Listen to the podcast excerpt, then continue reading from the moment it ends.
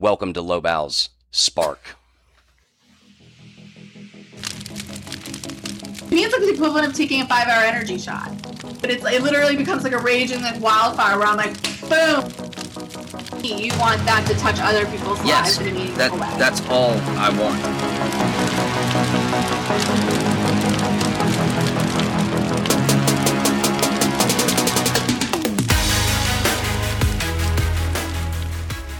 What's up, everybody? I am your host, Lobau, and welcome to season three of Lobau's Spark Fireside Chats. Today's guest is Carolyn Cantrell Snowden, and I am honored to have her here today. I am honored because she is a published poet and her work is simply incredible. You can find her great poems on ccsnowden.com. You will find a poem on her website that relates to you in your life. It is a guarantee. Now, while her work is unbelievable, to me, what's most impressive about Carolyn is that she used to babysit yours truly years and years ago.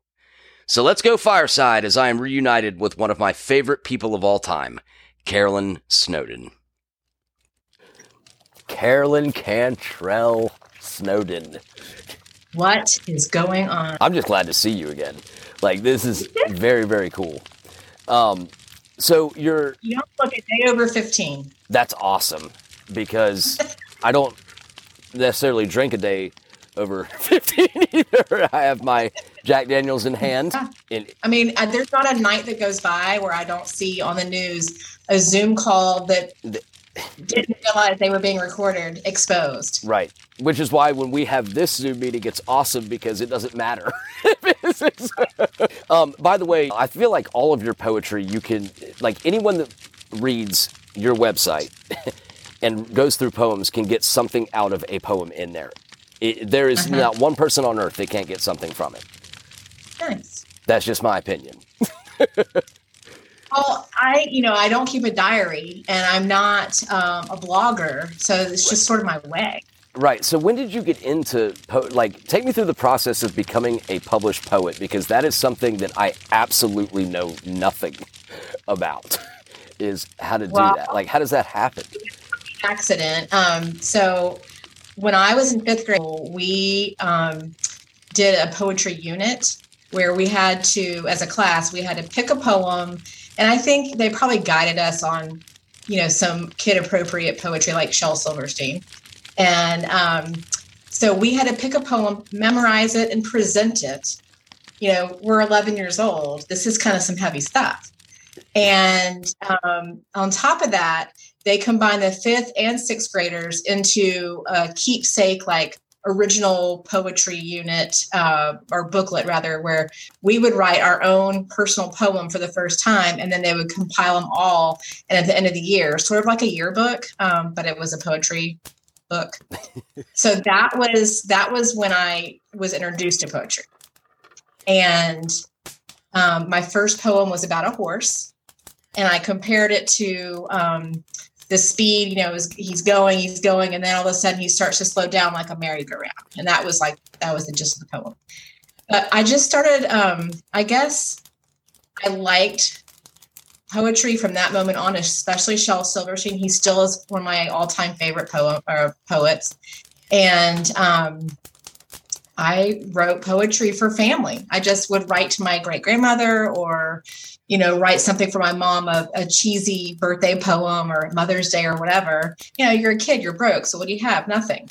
Um, so I wrote poetry and I guess the feedback was good. And so I kept going. And so my entire life, like I have a collection that's not even online that spans my entire life. Um, you know, there there were probably gaps, many years of, you know, no poems written, but um, I tell you, once I became a mom and I wanted to document the only way I really know how to do it, that's what I would start doing. Is I have a whole book of poems just about being a new mom. That's amazing. So- Uh, I mean, that, so that's your way. That's your photo album, basically. It's just my way. Yeah, I I cannot come across the way I want to unless I have put it in verse. Um, That- that, like if wow. I, if I politics or love or fear or any topic, I really the best way I can express it is to condense everything very, you know, finitely into verse. and I will lay awake at night and there will be verses. Okay, that's So I imagine if I was a songwriter or a musician, that's probably what they go through. right. Yeah, no, It's a little bit having you know, lyrics in your head. that's incredible because the only way that like I can put things together like that, which I'm not nowhere near your level on that, is through videos. Yeah. Is creating Yeah. videos of old pictures and stuff like that, but you're able to put that into words, words, which is like a ridiculous, ridiculously smart uh, way of doing it. And I'm very sorry about the Romeo and Juliet, by the way, comment. I mean, Apparently I'm better than Shakespeare in your eyes, it's okay. yeah, Shakespeare in my eyes. So one of my favorite stories ever is uh, I'm not going to name the place, but it was a center in. Uh, let's just put it this way: it was a center for people with ADHD as kids. And uh, and so you took me there one day, and this was when my dad, my parents were out of town because my dad was ill with, you know, his first round of cancer way back in the day. And of course, I was nervous and worried, and you know, all of that. And I remember sitting down with this guy that was supposed to, you know, assist me uh, with how to spell words and all this, and I was like, I- I'm not having this. Like, this is just, this is just ridiculous. I was like, uh, yeah. So my babysitter has a doctor's appointment, and uh, you know, I kind of have to go. And uh, he goes, well, I feel like you're trying to pull a, pull a fast one on me. And I said, no, um, no, she really does have a doctor's appointment. He said, no, uh, you're lying to me. And I go, okay, would you like to hear the truth? My dad is going through cancer surgery right now, and I'm upset about it. So you're going to let me leave. And I remember telling you that when I got in the car, and you're like, "What do I need to do? Do I need to go in there and tell him? I'll tell him. I'll tell him whatever you want me to tell him." I, like- I said, "Yes." Those persons you speak of. Carolyn is protecting me. Well, that just confirms the quality that um, I've been told I have, and I, I admit it. I rescue people. I rescue dogs. I rescue people. I rescue. In my So- ultimate time of need. but uh, in my ultimate time of need, I just I needed to cry and I needed to just go back to the lake and you literally said, "What can I do? I'm there. I, I'm doing it." You know, regardless, Aw. and that is so awesome. I still remember that to this day vividly. Well, you know what I remember about the drives to and from was listening to Matchbox Twenty. Oh hell, I was not familiar with that band only only because of you. So whenever I hear Matchbox Twenty, I think of you. That's awesome. Well, whenever I uh, protect somebody else, I think, how would Carolyn do this? Oh my gosh, that's a bumper sticker. Isn't it? What would Carolyn do? what would Carolyn do? And uh, Wow. it- well, because it, it literally was. I mean, you you didn't get mad about it. You just kind of you just stepped up and you were just like, "Oh, hell no, this guy's not." That's gonna-" the mama bear. yeah, that's what the mama bear. yeah. And. I was like, Well, I mean, I'm 46 in July, so edging up to 50. and I'm 38, Yeah. so you're eight. What? What?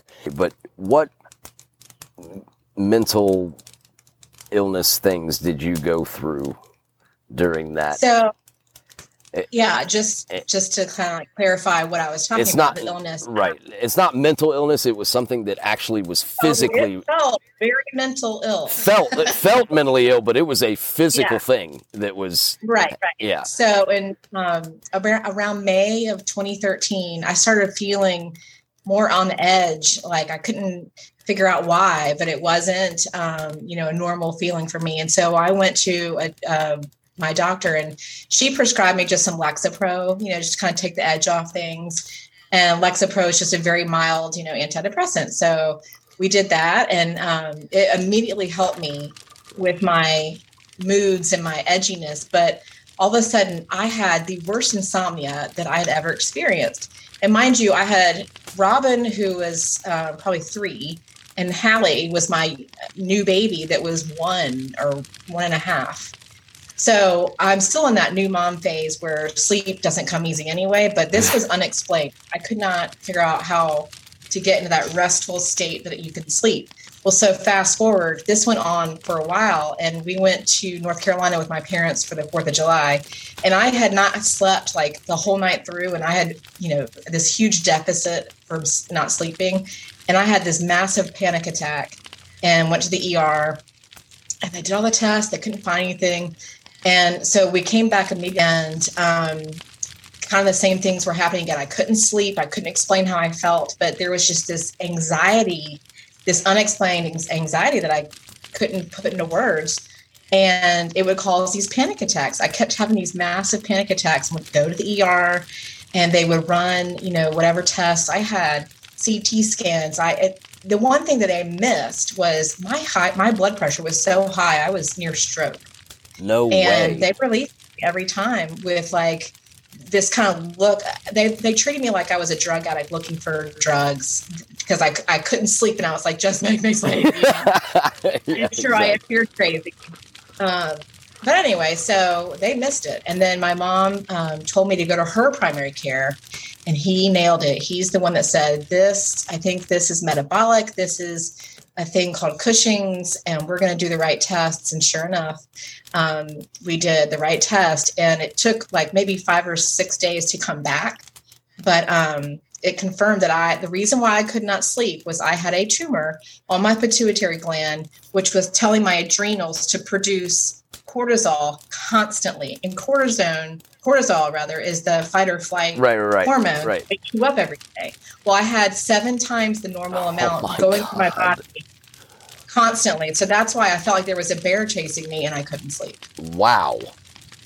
Yeah, and the only remedy for that is surgery. So I um, had brain surgery, and they went up my nose and into my skull, and removed the the teeny tiny little whatever adenoma they call it, I guess. And um, that was in 2013. Okay, so let me get this straight. You had brain surgery in 2013, and you are married Yeah. with two gr- or two or three great kids now. Two, I Two. have two okay, kids. two. ki- two great They're kids. 12 and 9.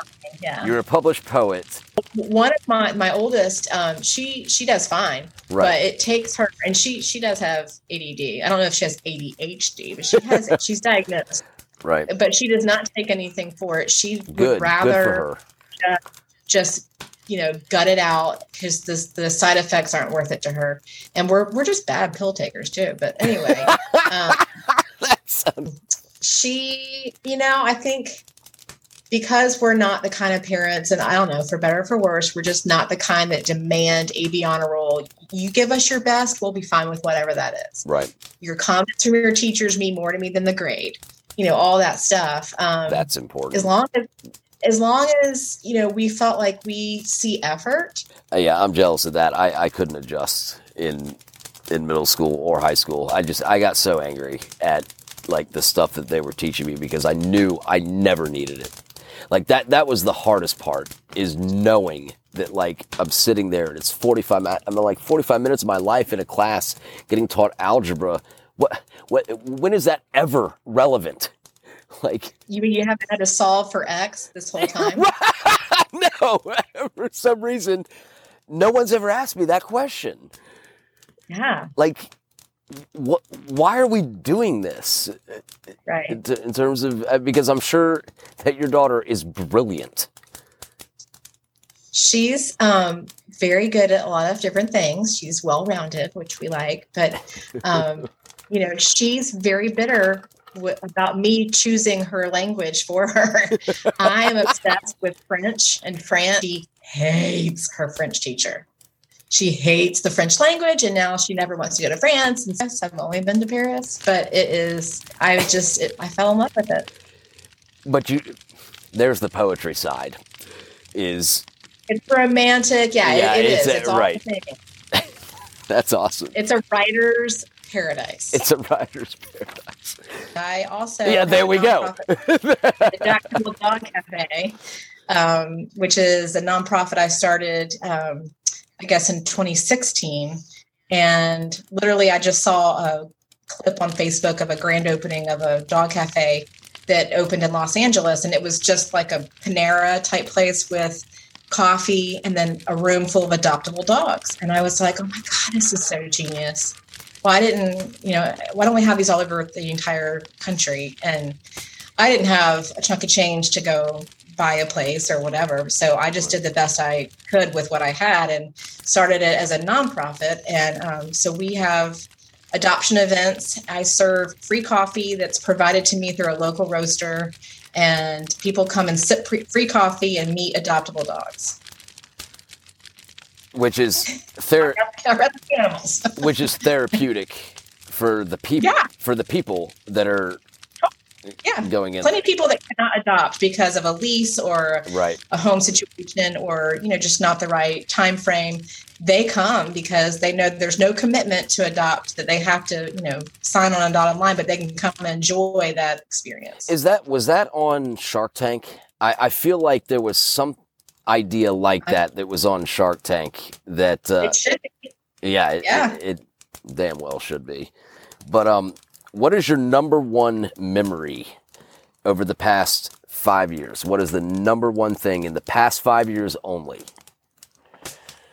um now memory because like mo- was- most important, most emotional, just I- anything.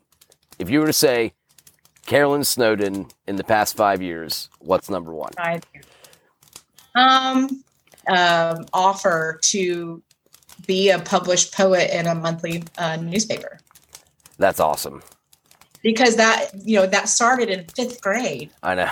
and I never never dreamed that it'd be more than me writing cheesy poems to my family, Right. and then it became a way of documenting life things and, and just you know talking through life out loud with my, how I do it. Right. and know, then it was important enough to put into the hands of people I don't even know. Right. And that's honestly, that's where like there is a, a true connection between you and I is because in fifth grade, what was I doing? Loving sports. And Yeah. now I work in sports and you're an established poet. so that's, that's really cool. It, it, it, it is amazing that when you're a kid and you dream something, it is, po- it really is possible. So that happened for you in fifth grade. No, it happened to be well before fifth grade. Uh, I was going to say, um, I was told by someone I can't remember who it was that fifth grade is like a big year for people to discover, you know, something. Yeah. Oh no, it was it, it was way before when my parents were hauling me to football games, and you know I loved it, and all of a sudden I got addicted to it, and then it was like, okay, uh, yeah, so I kind of want to do this forever, uh, and that's I mean Yeah. just like you with poetry, it's the same thing. It doesn't matter what you love, it's just how much effort you're willing to give to it over the course of your life. Right. And unfortunately, not unfortunately, for me, I can't speak to anyone but what it means to me. I never ever um chase or I'm not motivated by money. So I don't chase a dollar. Right. I just do what I do because I want to do it. Right. And I expect that either it's going to eventually pay me one day or it'll just pay my soul. It's not going to mean anything more than satisfying something within me. And that there's no price tag on that. So it gives me peace and happiness and all the things you can't buy. So, That's like the most intelligent comment I've ever heard in my whole life because it's so true. Well, I'll Well- give my dad credit. He always, you know, I was never hugely into finding like a career. Right, Um, right, You know, what what's going to pay my rent? You know, I just I got to have a job. right, Um, right. but anyway, he would always say, "Look, there's going to be jobs that you know pay the rent and the, the things, but there's also going to be things that um, you're they're not paying you for. That you, if you find something you love, that will pay you in spirit. And so I always considered things. You know, if I find the job that's going to keep me above water, I don't have to worry too much about you know chasing that extra money. Nothing against money. oh no, no. oh, oh no, neither do I. No, don't get me wrong. Not having it bothers me, but it doesn't motivate me. No. It doesn't motivate me at all. Like I just, everyone has always said, "Why don't you go into event planning?" Well, because then it's not fun anymore. Right. So then I have to like serve it. I have to be someone else. what did this podcast teach you about yourself that you did not already know In terms of what it has taught me, this is really about you? yeah. It, well, right. This is really humbling to say is that maybe sometimes I can do things that I would ordinarily view as boring well. Interesting. Now what?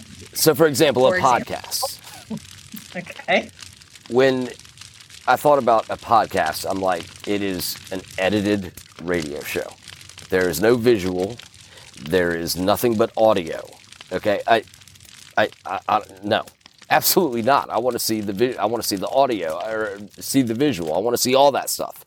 Like, but I mean, this was born to me. I was like, a podcast is for people that don't have anything else to do at all. Like, this is so boring.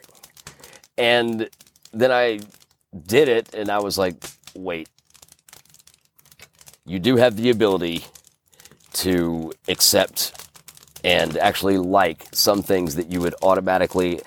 I learned about myself that I put a lot of labels on things that I shouldn't. Interesting. I like that.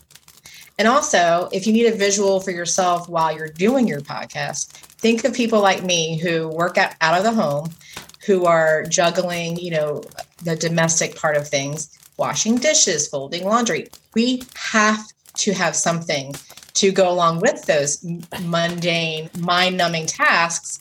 And that is what we do. We listen to podcasts. And I can't tell you how many times on Facebook, in various groups, like mom groups especially, I need a new podcast to listen to. So that's what we do. Really? We juggle, have to do on a day to day basis that could not be more boring than anything, you know, folding clothes, doing dishes, all that stuff. And we listen to stuff while we're doing it. I used to listen to Dirty Jobs, Mike Rowe, um, and his, uh, I forget what it was called, but anyway, his podcast used to get me through the housework stuff. And, and that's amazing because, like, I never. It, it, the way you put it makes sense. Is we can't watch something because we're too busy doing it. you know the thing. So podcast is a perfect thing. I like it. It's a tough pill to swallow. but you got it down. You got it down. yeah. Um, with a little Jack and Coke. Um,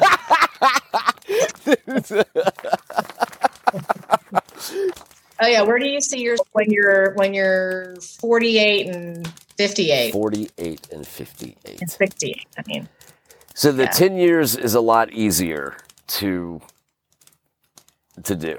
Uh, Okay. I would say 10 years I 100% see my wife and I owning a lake house. That's the start. That within 10 years we will be owning a lake house. That that is this is where we want to live. This is how we're going to do that. The 20 years is interesting. dun. So, okay, so in 20 years, I will say that as long as I'm married to the same woman, whatever happens in 20 years, I'll be fine. of course. Uh, because she, I mean, talk about the defender. Oh, Lord in heaven. she sometimes defends too much to the point where it's, but she's like, oh, I, I'm just trying to help you. And I go, let's define help, okay? But uh, she's incredibly good at it. Um, so I, I would hope, my hope is that in 20 years, that I have affected people in such a positive way. That that would be my only hope. The- or just helping one person. And we're we're back to real life. What is going to be your first live music show? Okay, so I'm a huge fan of Las Vegas, and that is my wife and I's favorite place. She actually loves it now. Uh, we go once a year, except I don't want to go when it's like this, uh, you, you know, with COVID. So the second that everything is open, 100%, I want to go see Calvin Harris at the Omnia at Caesar's Palace in Las Vegas. That's what I want. Now I'm the the Now, dodo that has no clue who that is. yeah, it's not about the person; it's about the environment. Oh, that okay. and it, you know when we went there for the first time i think four years ago you know my wife didn't know how to gamble she didn't want to gamble she, you know it's very it, it works because i'm very like oh just put money on this and she's like no we can't do that or it's going to be a problem but then at 3 a.m we decided to get a pizza and i said okay let me teach you blackjack just let me teach it to you just for five seconds so we sit down and with her shaking arm she puts a $25 chip for the hand and she loses. And I'm like, well, my marriage is over. Like, we just lost $25. It's done. Like, she is going to kill me for this. And I go, just stick it out one, one more hand. Puts another chip and she wins. And then she keeps winning. And she keeps winning. Within an hour, she had made $500 to the point to where the next morning at 7 a.m., she is dressed to the nines, we tried to wake me up like, we got to go, we got to go. And I'm like, well, I've never seen the sun here, ever. and she's like, no, this is so great. And that is that was the experience for us that it, I kind of brought her out of her shell of it can be fun as long as it's not a disaster. You gotta right. you gotta have fun in life too. Okay, so if you and your wife have a, a fantastic child and they are so lucky to make it to age 15 and you hire a babysitter to watch them while y'all go somewhere fabulous and you find out your babysitter uh, has introduced them to the wonderful concoction of jack and coke would you press charges well uh, you seem to speak from experience on this were you the one that gave me my first jack and coke I, I cannot confirm you or cannot deny. okay so an honest answer is as long as the person that was protecting me and looked after me didn't allow me to get behind the wheel of a car, I would give them a raise. Oh. I um I, I mean that's just my my whole thing is they're gonna do it whether you're there or you're not. Exactly. Don't make it someone else's problem. Wrong. How, how many things could have gone wrong that I did not consider? Uh, okay, so you considered the one thing that could have been a life altering mistake, which would have been a driving. Other than that, all the other things that could have gone wrong, there's nothing else that life alteringly could have gone wrong. Nothing. Okay. Well, I still I can't believe I did that. Even the things that um, would otherwise be labeled a disability or a problem or something to overcome, you became an expert in gratitude. Lord knows there's plenty of things to complain about, but I just, I really feel completely blessed in every aspect of my life.